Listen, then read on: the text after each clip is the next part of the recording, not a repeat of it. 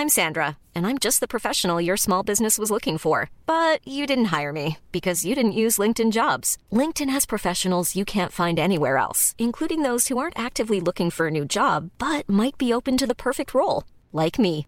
In a given month, over 70% of LinkedIn users don't visit other leading job sites. So if you're not looking on LinkedIn, you'll miss out on great candidates like Sandra. Start hiring professionals like a professional. Post your free job on linkedin.com/people today.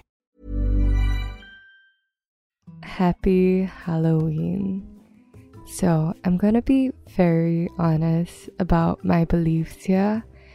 And I believe that Old Changi Hospital is incredibly haunted and there's almost nothing you can do to get me to go in except maybe pay me an insane and vulgar amount of money. Seven figures at least. And for those of you who have never been tempted to walk by or have never been to a school chalet where you've been dared to go by the hospital, let me describe it to you. Changi Hospital is in Changi, which is in the far east of Singapore. And not to say that Changi doesn't have other excellent attractions like Jewel and the beach, but it's also home to slightly more ominous things like Changi Prison and Changi Hospital. The hospital itself is huge. Okay, it's looming, and the thing is that growing up in Singapore, you have a lot of opportunities to see to go by. And if you go to a school chalet, some of the chalets actually look up at the hospital. And if you ever do the coastal walk, which I thoroughly recommend, or if you're on the way to have brunch at the coastal settlement, which also just happens to be one of my favorite pet friendly brunch places, you'll notice that it's not small at all. It's three buildings Block 161, which is larger, and it used to have what was considered a more modern look. There's also Block 24 and Block 37.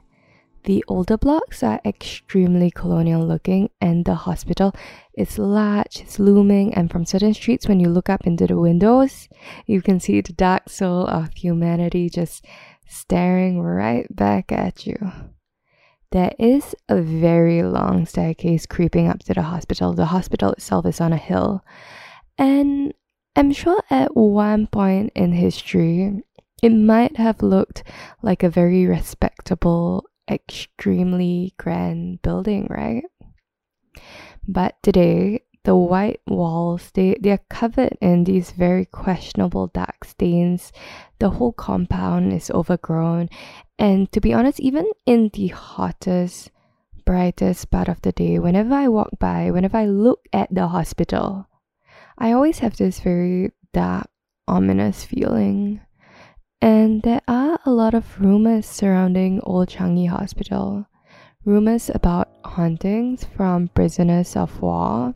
Rumors about satanic rituals in different rooms of the hospital, in the basement of the hospital, and rumors about tragic deaths and unsettled spirits. If you're not Singaporean, I can tell you that Old Changi Hospital has such a reputation that, you know, Universal Studios has its Halloween Horror Nights.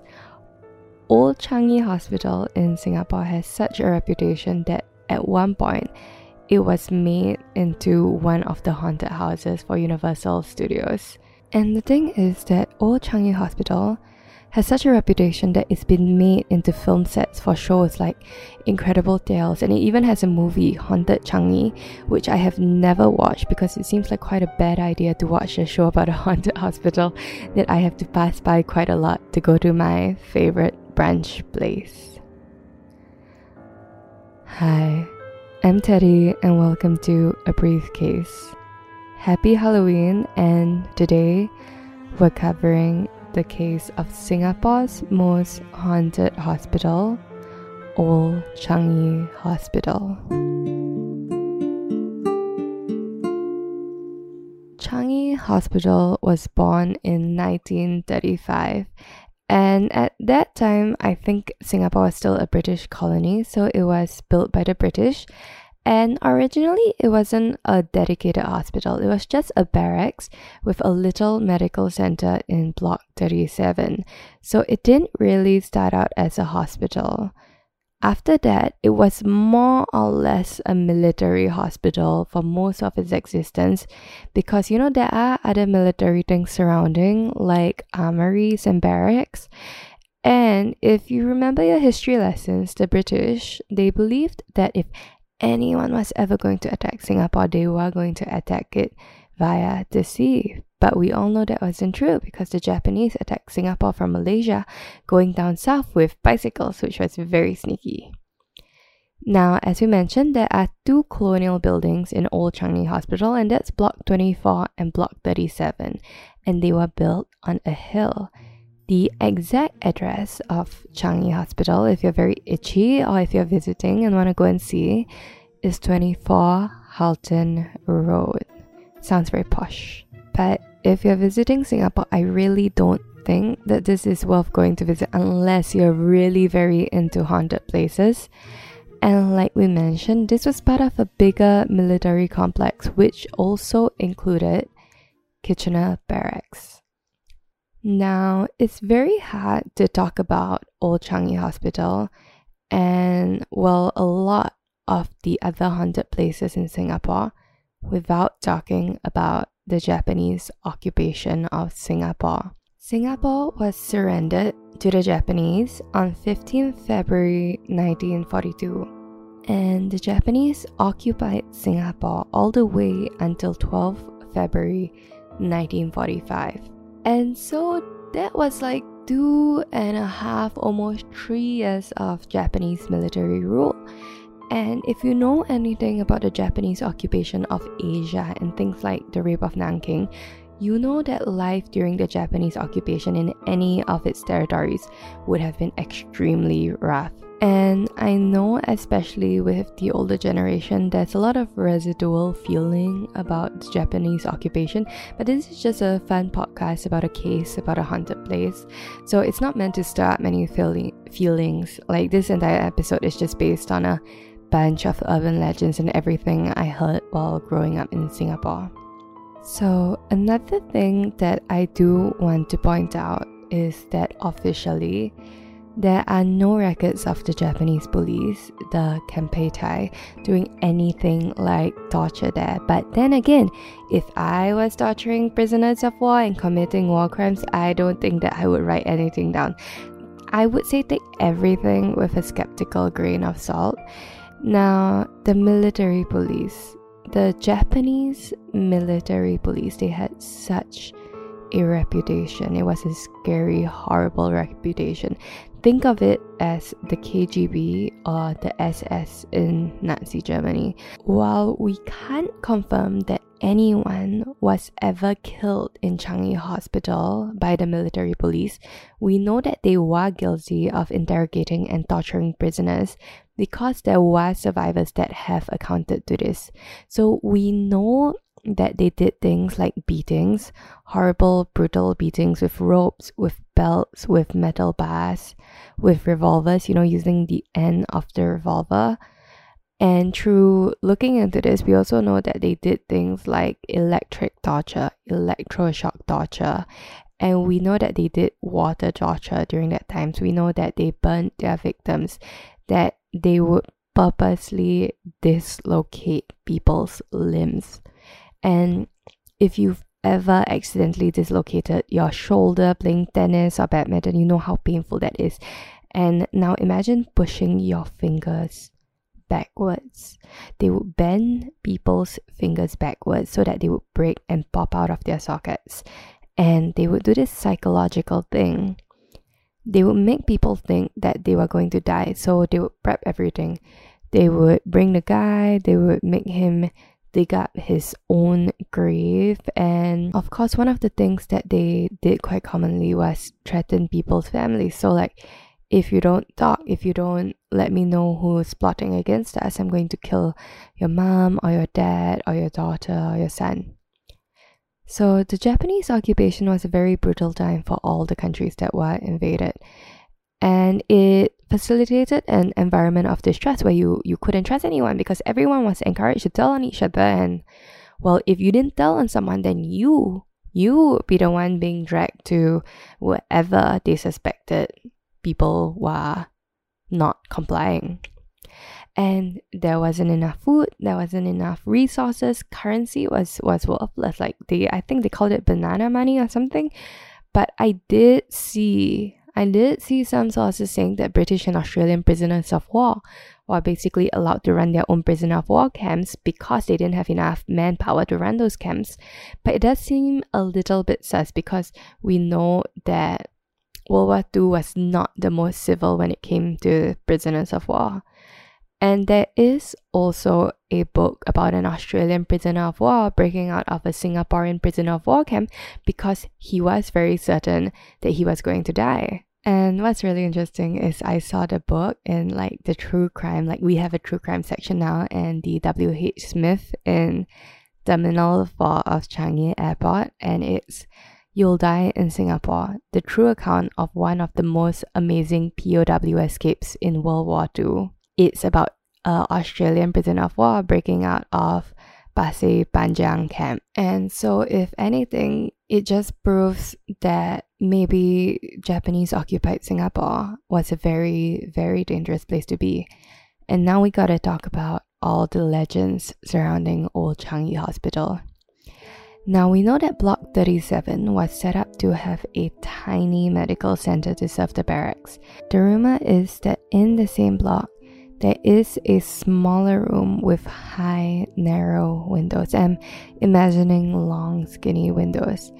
And again, it's rumored that when Singapore was passed back to the British, that there were thick chains found hanging from the ceiling of the room.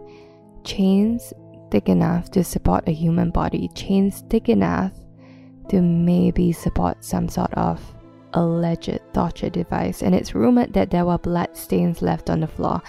Blood stains that were almost impossible to remove. And if if we know anything about people who have died under horrible, tragic circumstances is that sometimes spirits just might come back to revisit. Sometimes spirits might come back seeking revenge, and sometimes they, ju- they might just be lost, unable to find peace and move on. And this is why a lot of people believe that Old Changi Hospital is haunted. So, after the water hospital went through a couple of different iterations, for some time, it was the Royal Air Force Hospital Changi, and at that time, a new building was added, Block 161. So, in the grand scheme of things, right, I think maybe Block 37 might be the most haunted, and Block 161 might be the least haunted. Alright, and then after that, in 1971, it became the ANZ UK Hospital, which was meant for Australians, New Zealanders, and United Kingdom servicemen and their families. And then after that, it became the UK Military Hospital, even though technically um, there weren't any British troops left in Singapore by that time in 1975. And then, in while all this is happening around 1965, Singapore gains independence, which was when the hospital was going through its transition, and finally, it became the Singapore Armed Forces Hospital in 1976 and it was merged with Changi Chalet Hospital, which was a very, very small 36 bed hospital. And so, like, it continued working around for maybe 20 years or so until 1997. So, it's, it was opened pretty recently. And if I'm not wrong, I believe that there were already rumors that the hospital was haunted even when it was a working operating hospital. So people were seeing ghostly figures at night, alright? They were hearing the screams and cries of prisoners of war Alright, but again, literally every hospital has rumors that it's haunted because people die in very tragic circumstances in hospitals. And now, from 1997 onwards, we we have an abandoned hospital, and with a lot of abandoned buildings, people started sneaking in because they didn't have the fencing there yet and there were people doing drugs there. Uh, as always, don't do drugs because you'll be sentenced to death in Singapore. And there were also people who broke in to vandalize the hospital. And if you Google Old Changi Hospital, there's actually a image of a room where a pentagram has been sprayed onto the floor, which is is not confirmed or anything. But I I heard the rumor that it was in the basement, which also led to the urban legend that the place is cursed because a bunch of Satanists broke in and performed satanic rituals in the basement of the hospital and summoned who knows what. And now, in terms of the more well known hauntings, in 2017, there was a video of a nurse carrying a baby in the abandoned hospital. But again, always remember that these kind of videos can be faked, right? There's also a ton of pictures of people who took pictures of Changi Hospital, which is a horrible idea, where you actually do see ghostly figures. And these pictures were taken from the Aloha Changi site, which is also extremely haunted. Like, as a side note, I have this story about the Ferry Point Chalet Bungalows, which is really not too far from Old Changi Hospital. That whole area is like really shady when it comes to the spiritual and you can consider this like a related ish bonus Halloween story. So, there was this one year in university where my unnamed university organization, and we're going to leave it unnamed, they decided to hold what was considered a fright night there. And just to be clear, this was when fright nights were still kind of okay. There was this camp, and you know, you set up a haunted house, and the freshmen have to walk through, and you scare them, boo. It's just good fun, you know, nothing too scary, nothing too weird. And so apparently what happened is that usually before you set up the haunted house, whether it's on campus or off campus, you're supposed to do some sort of prayers, you're supposed to have a bunch of one dollar coins because they have eight sides. Because you're setting up a haunted house and you don't want your haunted house to disrespect or annoy or attract spirits and, you know, end up with a real haunting. So, this unnamed university organization, they made a mistake. They started setting up the haunted house before they did their prayers. And in the afternoon, I was sent to do some sort of task. I think I needed to pick something up away from the chalet. So, I went with a couple of my friends, and one of them allegedly has the third eye. And so what happened was around the time that they were setting up for the prayers, we were walking away to the car so that we could run our errand. And for the prayers, the house has to be completely emptied out. You can't do it in a, a house where people are just doing stuff. That is also disrespectful. So theoretically, theoretically, we A knew everybody that was setting up in that house because we knew the committee, and B knew that nobody was supposed to be in the house. And while we're walking away from the house, my friend looks back for a moment and she she turns back to us because we're like a little group, right? And she's like you can tell she's scared. And when we were in the car, we asked her, we were like, babe, what was that about? And she said that she saw someone in the window of the bedroom. And if I'm not wrong, it was bedroom number four. And that someone, that someone that she did not recognize from our camp, that didn't look like someone from our camp, was waving at her through the window. And just to make this a little bit too scary and a little bit too real, later that night, someone ends up passing out in the chalet because of heat stroke, because they were very wearing a very scary, very hot costume. But it just feels like a little bit too much of a coincidence, no? All right, now now that was a digression, and you know it could have just been a whole bunch of coincidences, especially when you visit a haunted place, a allegedly haunted place. Sometimes your mind does play tricks on you, but I don't know, man.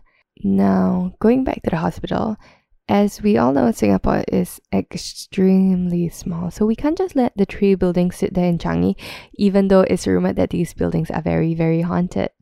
So in 2006, the site was put up for a commercial space leasing, and a lot of people thought about making it into a spa resort, which doesn't seem like the best area. Imagine you're in a massage room, but that massage room was actually a torture chamber. That's pretty scary. But 2008 came about and there was the global recession and it was returned to the Singapore Land Authority. And also around this time, because people kept trying to sneak into the hospital, the whole area was fenced up and security and CCTV cameras were put in. But apparently, there are still ways of sneaking into the hospital if you really want to, but don't, I guess. And I think last I heard, the the next best idea for the hospital space is, is currently still abandoned, but the next best idea for the hospital space is to make it into a stargazing observatory, which seems a little bit better because you don't actually, while you're there at night, you don't actually stay in the hospital at night, which is very scary. and that is the history and hauntings of Old Changi Hospital. With Old Changi Hospital is really one of the most bad vibe places for me in Singapore. And whenever I'm walking or driving by, I actively, like, I will actively avoid looking at it. I know it's a little bit different from the usual ones. Uh, do give us a rating, a five star rating on Spotify. And you can always drop me a DM on Instagram at a briefcase podcast if there is something else you'd like me to cover. And do join us next week for another briefcase.